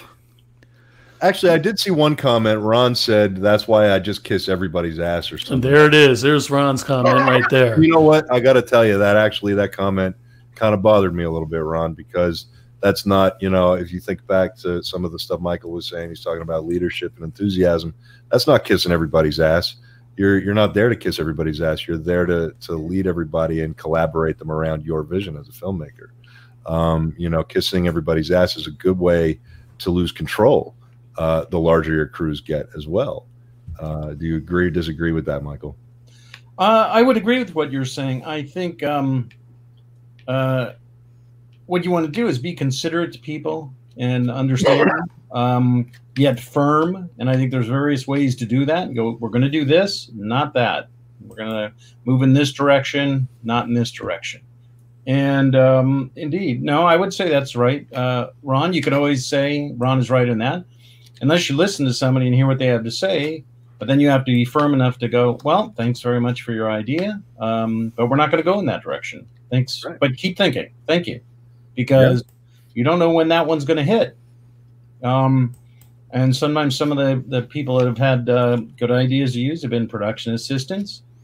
In which case, I say, well, the art director, the DP, or the key grips worked on 150, 200 movies. So you might be to a PA, I'd say you might be might be better if you're remembered for five good ideas than five good ideas and 95 bad ones. So certainly temper your suggestions to some degree, um, so they're uh, you're roundly appreciated. So Well said. Hey, really? Um, well said. I, I, Damon, There are a lot of directors out there with egos that don't want to humble themselves and listen. There, there are plenty of those, and yes, personally have seen some of them. Well, I've seen one of them get dragged behind a dumpster and and beaten up by certain members of the crew. I love that story. I really do. I'm sorry. Well, there's certainly more than a few that deserve that, and I think that's a, a true observation there. I Yeah. think, um, I think there's been, you know, I, I, I worked recently with a couple directors that were very big in the '90s um, over the last few years, and and what was interesting, Um, uh, there's a story about Cecil B. DeMille, who was a huge director from the late 20s to 50s, Ten Commandments in the 50s, etc. And from what I understand, there was a guy hired to carry his chair. Now, if DeMille was walking around the set and decided to sit down, that guy was supposed to walk behind him holding the chair. So when he sat, without looking, it would be there. hmm Okay. And so he's the quintessential director with like riding boots, those kind of uh, those uh, pants wide at the legs. I mean, you know, he's kind of a, a the epitome of the 20s and 30s dictatorial director. Well, he, is, he is the caricature of it, basically. Yeah. yeah, Yeah. absolutely. And some of the directors that uh, that were big in the 90s have, um, and especially if you're not productive, you know, it's like Michael Bay is not known to be a particularly nice person, but he keeps making money. Right. Now, as soon as that goes down, uh, and there's a problem with that, um, a number of people I know that have worked for him, that's that's that. Yeah. So you can you can do that, but uh, I've seen it time and again. You don't get enthusiasm. You can get paycheck, you can get my time, but if someone looks over and goes, "Hey, the grip truck's on fire," not my job. Whatever. uh, there's a cable. There's a problem. Uh, you know, the actress is on drugs. I saw her do snort something Right. not my problem. So, how do you uh, develop a team? That's what I would say is the critical thing directors sometimes can miss on that. Well, and that's interesting because a lot of the things that the a lot of the uh, budgets and projects that uh, people who may be watching the Indie Brigade uh, are out there trying to make or get off the ground, they're not films with budgets. They're not films where they can call up and say, um, "I'm going to get a great insurance policy," or "I'm going to be able to pay union rates." Uh, I'm, you know, or even be able to pay half their crew or Yeah. any of their crew, you know. And so I think that this is sort of the foundation this is like the basement foundation of filmmaking with a screenwriting and filmmaking with a calculator Yeah, because so many people start out like we all did with nothing and no no money and no no nothing literally no idea how to do what you're setting out trying to do no way to pay for anything barely any of the gear that you need. Uh, if you're lucky to have a camera you might be lighting things with a flashlight. Um jp hold up we have to have a budget? You don't have to have a budget to get started, but you're eventually, just like every filmmaker, going to get to a point where you're going to say, God, if I only had five thousand dollars. And you know, JP makes an interesting point because one way or the other, I think you have to feed people. And that's only, you know, let's say if you work 10 hours, you're going to get them something to eat. Okay, so there's your start of your budget no matter what. You might not think it uh, of such consequence. Uh, but let, let, let's paint an interesting, and you tell me if I'm digressing in the different direction of where No, I, I can tell you're going exactly where we're trying to go here. We're we're doing great tonight. We're laser focused. we can't blame Joe yet. well, we can. Anything? Go, did you get a flat tire today? That's fucking Joe's fault. Joe's fault. Happened again. Mick said prep, prep, prep. No, he's right. In fact, I was going to say I actually did this film. Um, uh, I think it was in kind of the '90s or some early '90 or something like that. But we shot on film, 35 millimeter film. Shot the film. Shot uh, 15 days for sixty-eight thousand dollars. Now that was in the can, but wasn't through post. But the reason is, is because we had like, uh, as Mick just said there, like eight nine months of prep. Now we literally got a location uh, in Venice, California, uh, before it became the poser-esque capital of the world there. But we uh, they, we got a location of a restaurant for a dollar because we had the insurance and we they liked us. We kept coming back and going, you know, we're doing we're respectful. We just need the restaurant and here's what we're doing. We met the owners. We established a relationship and literally one dollar to cover insurance um, and uh, we were able to do that and letting people know ahead of time uh, what's their schedule and that they wanted to vault from let's say a guy who did documentaries to shooting a feature that was the dp's motivation and then we wound up paying everybody might i think it was $250 a week for like five days but then people go hey well at least i'm making some money and we set the location at one location at a house for approximately um, I think it was a week and a half, t- 10 days. So then when we were on the move for these other locations, it was very limited. Um, and people knew what was expected. And we also didn't, I would highly recommend not shooting 16 hours a day. You're going to just kill people, you're going to lose people. Right. I would say go in the opposite direction. Instead of shooting even 12 hours, try and see if you can have your act together to shoot 10. Um, one, there's a, an important reason. People show up having had breakfast. After six hours, you feed them. Shoot for about four hours or five. And at the end of that, you let them go before you have to feed them again. That's right. So there's another budget issue on top of it. But from a practical matter, you're actually going to save some money there. But this Uh, is exactly what this is exactly the kind of stuff that you and I talk about for hours and hours and hours on end. And that I, I don't know that a lot of people out there just getting started or or just starting to up their game uh really have ever heard anybody talk the way you and I talk about this stuff. And I think that's what people are really enjoying. And you're right. You know, it's funny as hell to say to say it, but at the end of the day, fuck. I want to try to finish up in an eight hour day because I don't want to, you know, uh, I don't want to have to pay any overtime or any penalties. Right. And I know if I shoot for an eight hour day, I'm going to get done in 10 and I'm only going to have to feed people once. Yeah. Yeah. And you're right. And it literally is those kind, those kind of things are a great foundation to start your decision making process about where you're going to spend your money. And that's the kind of money that, if you think about it, you have, you buy people lunch, you don't buy them dinner because you've let them go and release them early. Okay, that's good because you are actually then buying with that dinner you'd have to pay another day's shooting lunch because you've taken that and put it to next week or whatever it is. So you'd have five days of lunches or uh, or ten days of lunches, but you would only have five days of lunches and dinners. That's right. So, and at that point, also remember people have to drive home, then they need to rest, then they need to come back, um, and you, know, then then they actually have a good cycle to do the work. Because if you're going to have a DP who says, "Okay, I'm going to be the cameraman," you may not have a first uh, AC and a second AC. You might just have a first. You're certainly not going to have a loader. Um, and you might also have the DP working on the lights, or somebody else is a, a gaffer griptrician kind of thing, working lights and helping you with that. So there's a lot of double duties people have to do. So they need the rest to accommodate that. Yeah. And you've got your sound guy who's going to be your mixer and boom and, And boom. doing all of those things. And, you know, and, and those are, those are things that, you know, if you hire people with any experience, odds are they've been on shows where they haven't worn multiple hats. Yeah. You're asking them to come onto your film for uh, for less money than they're used to working for, doing more jobs, performing more duties, and wearing more hats. Uh, and one guy, Damon, said, um, "I'll feed you once. I'm not feeding you twice."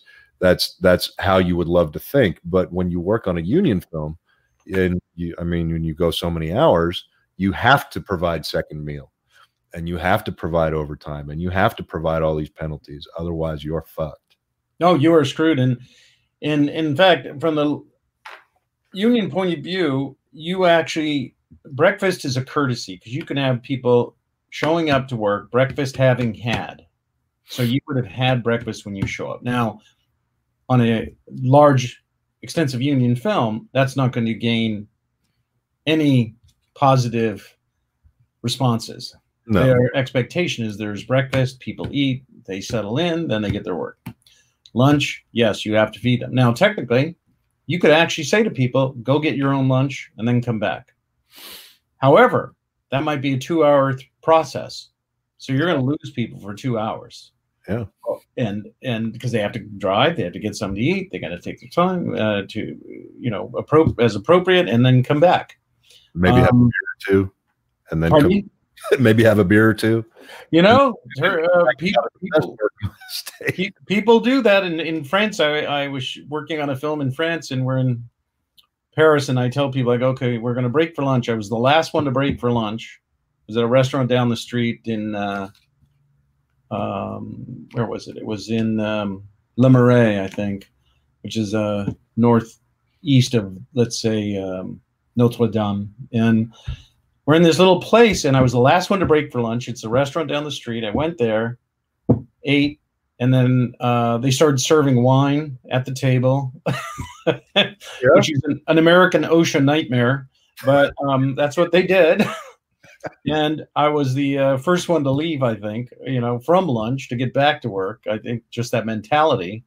Um, and the French said, well, the wine is important because this is how we lost the First World War, but is how we won the second. I said, okay. I saw a good cut. Sean Smithson came in, and his comment is in line with where, where we're going with this. You also have to pay for porta potties, parking, and security for their cars too. Um, you know, you do, but what Michael and I talk about a lot is if you if you know that you've got to pay for that stuff and you've got to pay for porta potties, parking, and security, then ways to battle that before you ever have to deal with that that Michael uh, and I have talked about are, you know, you set up, set yourself up so you don't need those things. Yeah, yeah, absolutely. I mean, if you're shooting at your friend's uh, restaurant and it's closed on a Monday, and you're it's day, um, you, there's a number of things you could do. Number one, if they're parking in that parking lot and people know it's closed and there's cars there, you might get a relatively inexpensive webcam, webcam, set it up to look at the parking lot, put up some signs. Things are you know under video surveillance. Okay, at least you've got some kind of thing for the cars, uh, and then uh, ideally, if you're shooting, uh, you know, in a friend's place, they're not going to charge you for parking, and then they usually have commercial restrooms. Um, so therefore, you don't overtax the system because let's say the bar has more extras that you're showing up than you would have at your house if there's a scene there. Um, but he's absolutely right. If you are doing a full fledged production on um, Taken Three, we shot it near Cal State Los Angeles, and uh, you can look it up on Google Maps. The parking lot just next to the freeways where we shot, and I think I had fifty-two, five or ten tons, plus the trailers, plus the lunch boxes, plus uh, 300 and I think 78 people on the crew. Jesus. Um, so it was extensive, yeah, to say the least. Um, and uh, we basically took over the 710 freeway for two and a half miles or whatever it was. So we had problems. I blame Joe, um, even though I didn't know him then, but I'm blaming him. Yeah, it's, it's retroactively his fault. Like, it pops up, that means there's some fucking important thing. I don't know. Well, it's not that it's important. One of the things he said on the last show, which was really impressive, and people starting to film or getting into the film career, get in your head. Um, it was pertaining to, you know, if you're gonna film something, don't have great expectations. Like, uh, I'm having a brain fart right now. Cruise ship is what you said. Don't plan on filming on a cruise ship Yeah. if you can't friggin' afford it. Yeah, that's absolutely correct. I mean, the, the Cameron and I were dealing with this today, which is like, how many stories do people have in them? And it's it's actually what's interesting is the thread of the story that I think people are enthused about. And I could probably give you the context. And Cameron and I will talk about, you know, our our our, our fathers or our kids, you know, well, you know, whatever it is. So you got a common thread there. And if you find that thread in a story, you start to wrap the locations around it. You haven't diluted the theme. In point of fact, I think people that like story will go towards theme and tone quickly. Now, the mechanism when you have theme and tone, people tend to go towards, oh, okay, so how are you going to illuminate the theme of um, uh, reconciliation uh, or, or whatever it is? But if that's the case, um, you know, my father and I have different had differences of uh, growing up in terms of he was very much into sports. I wasn't. I was in I was in the film and media, you know, but somewhere uh, he was into history, and uh, we would watch World War II movies together, all, old classic movies, I should say. So we found, you know, there was a point there where that's how we enjoyed our time with each other. But now, if you take that and you say, well, what's the setting? What do I have available? And how am I illuminating this theme, this idea, which is really where everything starts, by what's available? And the beauty of it, um, as Joe is pointing out there, you don't have a cruise ship, don't write it in. But if you have your uncle's restaurant closed on Monday, the good news is you can go shoot something and then you can go back there in three weeks if he doesn't paint the place and then shoot pickup shots w- willingly with the actors because the actors will say oh this is going to make me better great Yeah, just tell them that you you forgot their close-ups. There you've got the close-up you i need i need a, a part of you just scratching you know the bar with your fingers nervously or something and Yeah. and they they will willingly do that to make your project better I'd think or you know if they're available That's right, because if whatever they do to make your project better, you know, helps them as well. yeah Mick Strong, uh, Mick Strong brought up a great point. How rare is it the story is written with budget in mind? Mick, that's exactly what Michael and I talk about. Is that more people need to do that, especially young filmmakers who are starting out with big ideas and no money. Um, you know how to take those big ideas and and what Michael is saying right now is to basically take those big ideas and put them within the confines of what you readily have available within your life so that you don't have to go out and require all this other shit. Well, you know, I I, I- think Mick asks, asks a good question, and I think how did he put it? He put it like, how did um, how often is it that a story is written with a budget in mind? I think is that the way he put it. that is what he said. Okay, so How rare is it? yeah, how rare is it? I would well, I think there's variations on that theme to some degree where somebody how rare is it the story is written with a budget in mind. Um, I would say probably probably you know at least 70 or 80 percent of the indie market is written with a certain number for sales in mind therefore the budget if that makes sense mick because people are going to say if i have um, such and such actor i think i can do these sales and once i get these sales discount them use an incentive and i have to make it for this price.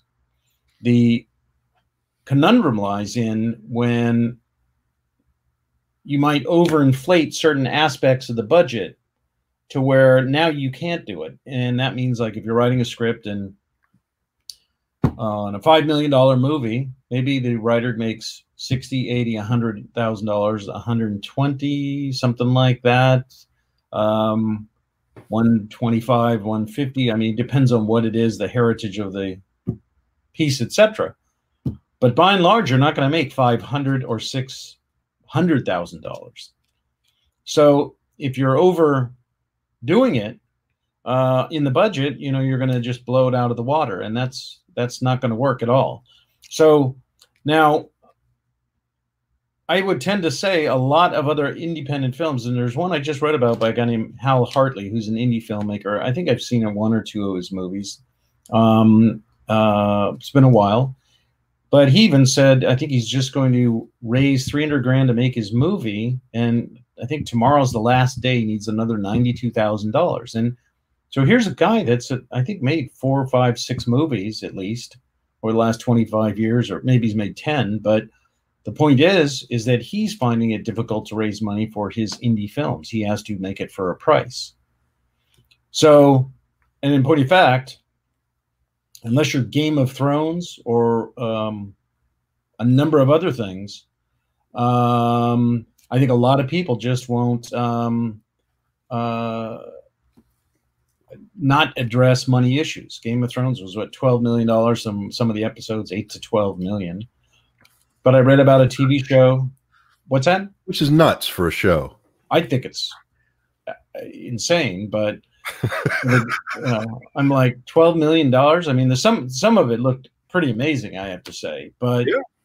I didn't watch all of it. I think I got up to uh, season three or something. But um, I think a, one thing. What do we got here? We did a lot of stuff from simulating a window in a room with a dead three branches in front of the light. There you go. A nice little cookaloris kind of thing there. Yeah. On the wall, some United expensive things. Made my own blood for said film. That's better than drawing your own blood there, Aaron, but that's good.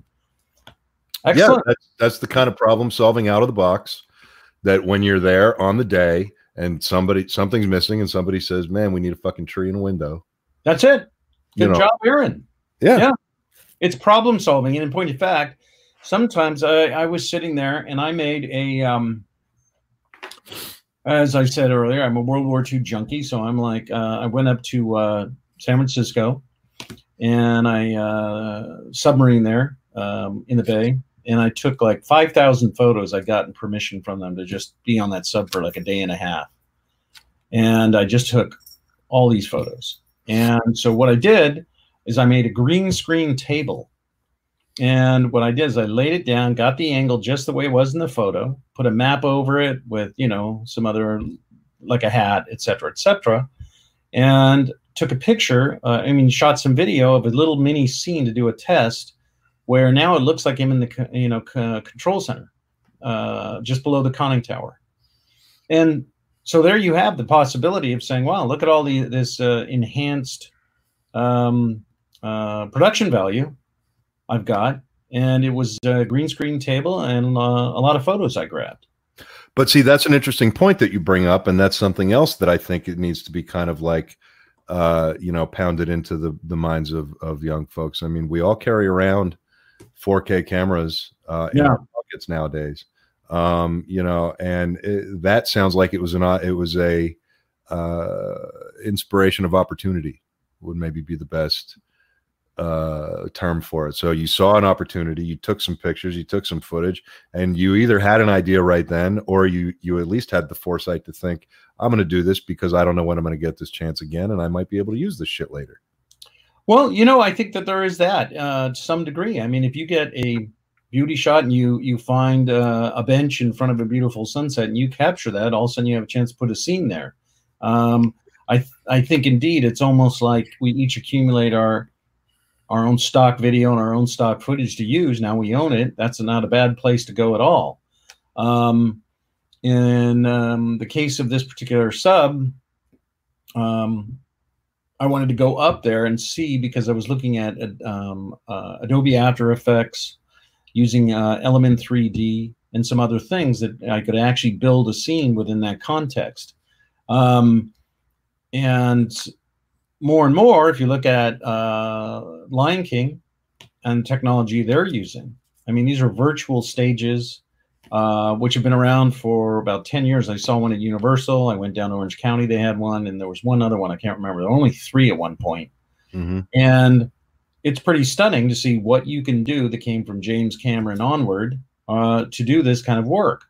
And Lion King is, you know, what is it, $200 million or 250 million? I'm not sure what it was, but it's going to be instead of going to Chenonceau in France in the chateau and going there, you could actually go get photos and take precise measurements and start to actually lay things out to go, hey, here's the location that we're in, which is a lot cheaper to go someplace and do that. Stitching these together in a virtual environment um, and being able to shoot that way uh, than anything else. And um, I think that's where a lot of things are going to go. And I think you get a lot of opportunity to enrich your film uh, by doing that, by using this technology if you know it. and if you don't know it just blame joe That's Joe's problem. He should have taught us. unmute your mic there joe Yeah, you're right. I know, but I was muting my mic when you were coughing, so i don't know what's going on I'm, I, might, I don't know i might be dying and I don't know if I muted your mic when you were coughing and didn't turn it off. But anyway, really interesting question from uh, Scotty Busey, who we had on our show. Um, his band was on our show. We want to shoot a second music video, but unlike our first music video, Killing Time, we don't have the help like we did for that. We have no budget, so do you think the idea of shooting on an iPhone is ridiculous? Not at all. absolutely not uh, you know what I would do is tend to like, I would tend to think, uh, and I don't know the song obviously or the the context of the uh, the theme or the tone of the material, uh, intended material of the song, but is there a way to take and have somebody sitting and having to look on their iPhone, kill time, as it were. I mean, that's part of the thing I just saw there. So they're killing time sitting on this thing while waiting for a ride, and then they somehow go into the phone. And is the can the phone be some part thematically of what you're shooting? Or do they shoot something because they're bored and that starts to capture the video? I mean, there's a lot of questions there about how you work the mechanics, but I would try and make using the phone part of the um, creative invention of the music video. I'm sure Cameron's Well, what they're actually saying is their their first video was killing time, and it was produced by uh, a major company. Oh, I see. Okay. Now they're asking they don't have that budget anymore. So using an iPhone is it ridiculous to try to do that Not to do their second video? No, Nope. not at all. It's not. And but Michael makes a very good point, though, and I, well, I want to bridge the question with Michael's point that he was making really quickly. And I think you'll agree with me, Michael. Yeah. What you're talking about is motivating it and and just putting it right in the face. So, in other words, for any shortcomings that you may have with shooting on an iPhone, like you can't change lenses or your, you know, your lighting isn't whatever or whatever the fucking reason that you that that you're worried about how it looks on your iPhone you just put that right in the face of the viewer and motivate the fact that the thing is being shot on an iPhone by showing the fucking phone. Absolutely. I- And, uh, you know, right now, I mean, and to give them an idea, I was actually looking to shoot a feature film in Paris on my iPhone. And I got a, um, a, uh, a mic that I uh, could put into the iPhone, I got one um, like a shotgun mic. Uh, and um, and I got a uh, where is it here? I just want to show you this. I have a tool called uh, Filmic Pro. Have you used that? yeah, I actually love Filmic Pro. Yeah. I just got I just got Premiere for the phone too. Yes. Yeah, And so you have some remarkable tools on a phone, and it's actually so astounding. So I wouldn't think so at all. Um, I mean, I think you should be able to edit, uh, uh, you know, on Adobe Premiere or whatever. I mean, I think the wider, the bigger the monitor, not editing on your iPhone if you can avoid it, just it'll give you a better sense of composition or if you need to tweak things. But I absolutely think you could do that, and I think Steven Soderbergh actually has shot at least one, if not two, films on his iPhone. Um, Oh man, he's like the king of all this breakthrough shit. Remember K Street when he did K Yeah. For HBO, and he Yeah. uh, he was doing another show at the time, and he would like fly between the two shows, and he would write K Street on the flight. He'd read the newspaper, write write the episode, uh, edit it, put it through for approvals, and shoot everything, and then uh, and then cut the cut the episode. It was all he did. Every episode of K Street was done in one week. yeah, based on a headline. yeah. You know I know, mean, this is the kind of guerrilla thinking that I think is um, essential because what you also are trying to do, and, and you, you think about it, if you actually had to shoot on film, you might shoot a film every two years or three or five or ten or, Yeah. whatever it is. But you have the ability now to gain all this enormous amounts of experience and um, to get better and better at your craft. It's like I was. Uh, it's it's by far better to keep working and shooting like you doing your woodwork where you're building the shelves and everything else and and you have to practice that that's a, a heavily acquired skill and That's it's really no different uh in in the craft and all of a sudden you will do something and there. Somebody just said uh, anamorphic lenses for iphones and that's absolutely true. And um ron there's ron saying that. So he's absolutely right and i even have i had this uh thing here where I'm not sure if it works without the phone here, but it basically allows you to dial in. Let's see, dial in here, and you actually can pull out this particular lens here.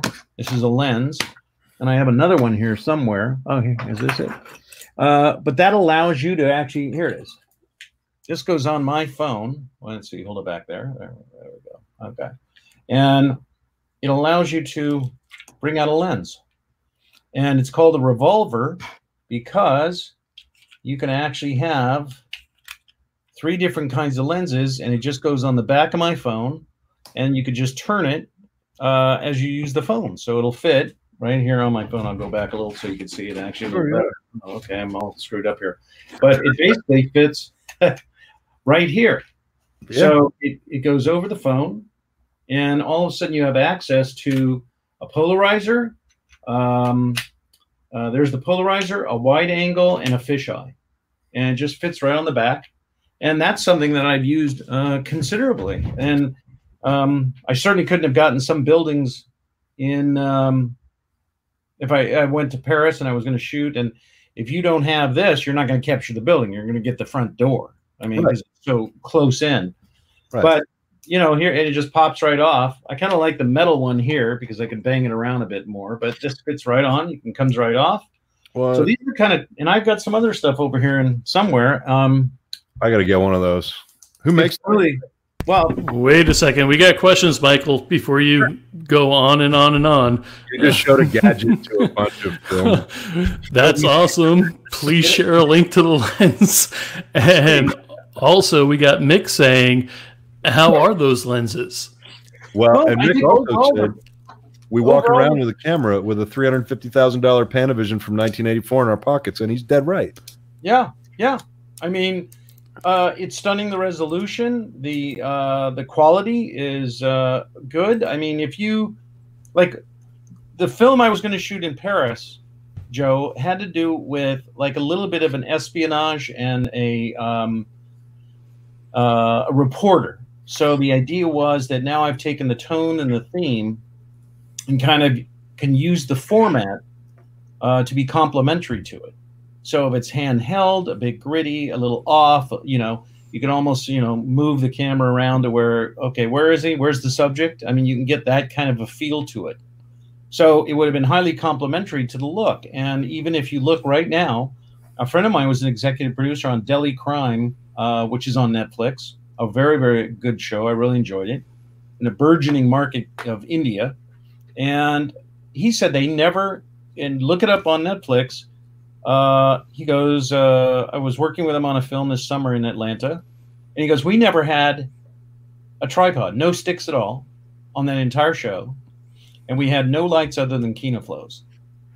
Now, so if you're looking at Kino Flos, you know, I got this thing here. Sorry, I'm stepping off here. I got, oh, I think it's in the garage. But I mean, you know, I've just got all this equipment lying around here. This would be like camera in heaven, you know. It'd be like, you know, even like, you know, I have a couple of those. I fucking love them. these are great. These are great and char- rechargeable. And then I got a light wand, which actually has a really cool feature on it. And that feature has to do with um, you could program it and change the color to red. And guess what? It's a police bar. Right. And it, it's this $90 wand and it'll light up and there you go. But you Yeah. actually can program it and it'll just blink. And if you put it behind you on top of your car, you got a police car and you go get a shot and then move on. Can you put him full screen so people can see that, Joe? Oh, I absolutely you and can. him, I'm or sorry. Even you and him.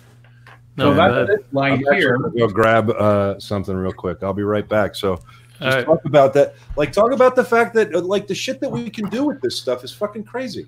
Yeah, absolutely. Michael, go ahead. I mean, what you can do with that alone. Oh, uh, I mean, you know, here I've got not only that. The nice part about this light is you have the dimmer and you have the color temperature. So I could brighten it up, and you can see it's going to blow it out pretty good here. And at the same time, I could change the color temperature. So from you know, I want it nice and warm because it's that kind of a feel, and I could dial it right in. So that you know, and if I even put a little uh, material in front of it, or a uh, some tin foil strips, all of a sudden what I could do um, is uh, uh, create a fireplace look uh, to some degree. Um, I mean, this is the kind of variables. The, the the strange part is, if you're in the '80s, and I remember a friend of mine and I were working on a on a on a film, and he had an Arri 2C, which is a pretty noisy camera. Um, certainly, it wasn't a Panavision by any stretch, but I remember he he did the short film, and people really liked the short film. They never asked what kind of camera you were using. That's irrelevant, right? The story is what matters. And I've certainly seen some big budget movies these days that I go, I don't even care about the story. Uh, I mean, I, I don't care about the movie. I don't care about the story. It doesn't mean anything to me. And then I've seen some stuff that's been um, much more moderate uh, in terms of the cost and everything else. And I really like the story. So, you know, and, and we've seen that with VidCon. Um, the video conference here in Anaheim comes up in June, which I advocate everybody to go to if you can, possibly. It's just uh, extraordinary, one of the best conferences. And um, so it's not the technology, it's the story and the style that's going to Well, happen. you have a bunch of people that said that they use those lights. Um, Sean is saying, love those lights, and he uses them. Uh, Mick said he used them on Vengeance. Which is and JP said, I have one of those as well. It'll follow you when shooting a scene by yourself. It's really cool. And and, and Michael, that's a beautiful idea. I know some musicians who use those for background lighting when others go out. there you go. Yeah. And, and uh, uh, I mean, this is the kind of versatility where you could basically take the lighting kit and I even have, uh, you know, for sound, I use lavs and I have um, uh, a couple lavs and a sound recorder. Yeah, but it can be a one man band, and um, and all of a sudden you could basically put whatever you're going to film um, in your suitcase almost. I got one of these. Have you seen these, Michael? This little Osmo Pocket guy right here.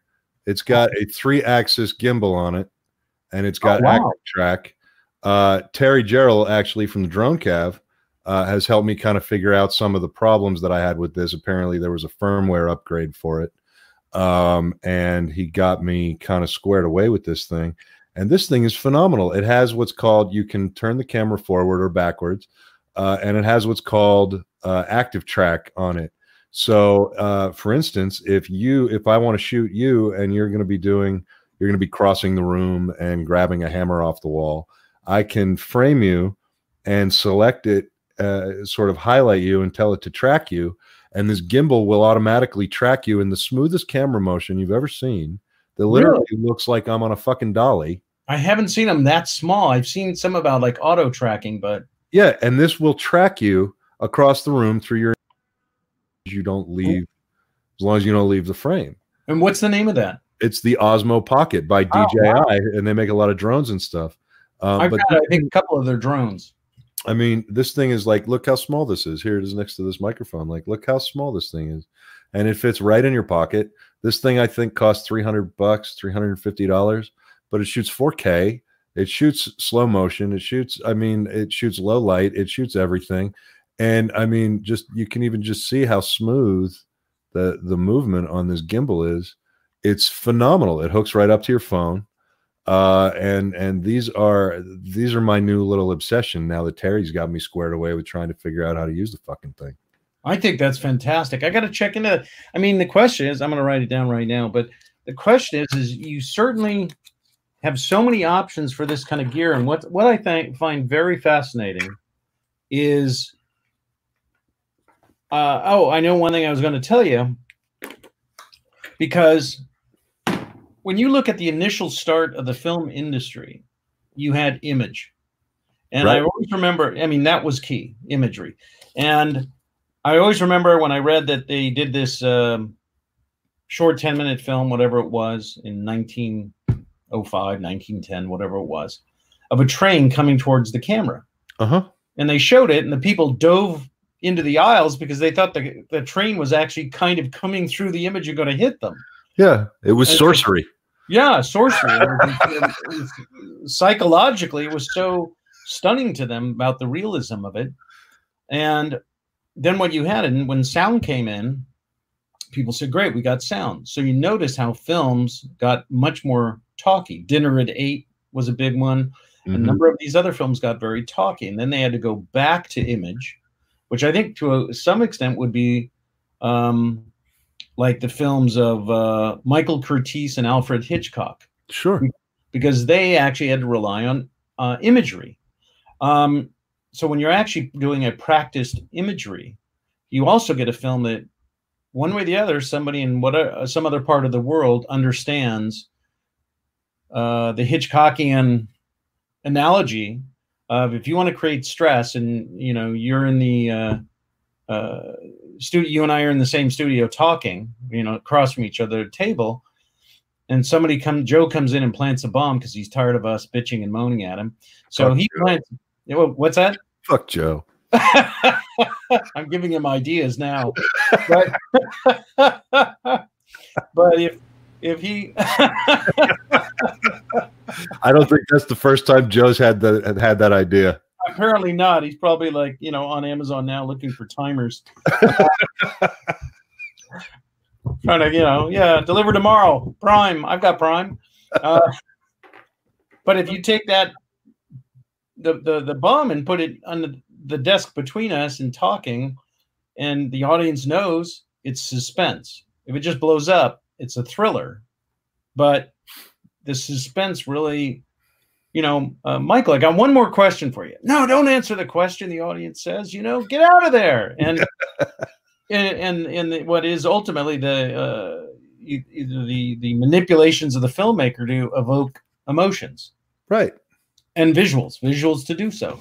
Right. To do that using the visuals. You know, Yeah. when I was when I was young and and studying this stuff, um, uh, a guy who taught me some stuff when I was very young, uh, my dad told me to watch a bunch of movies with no audio.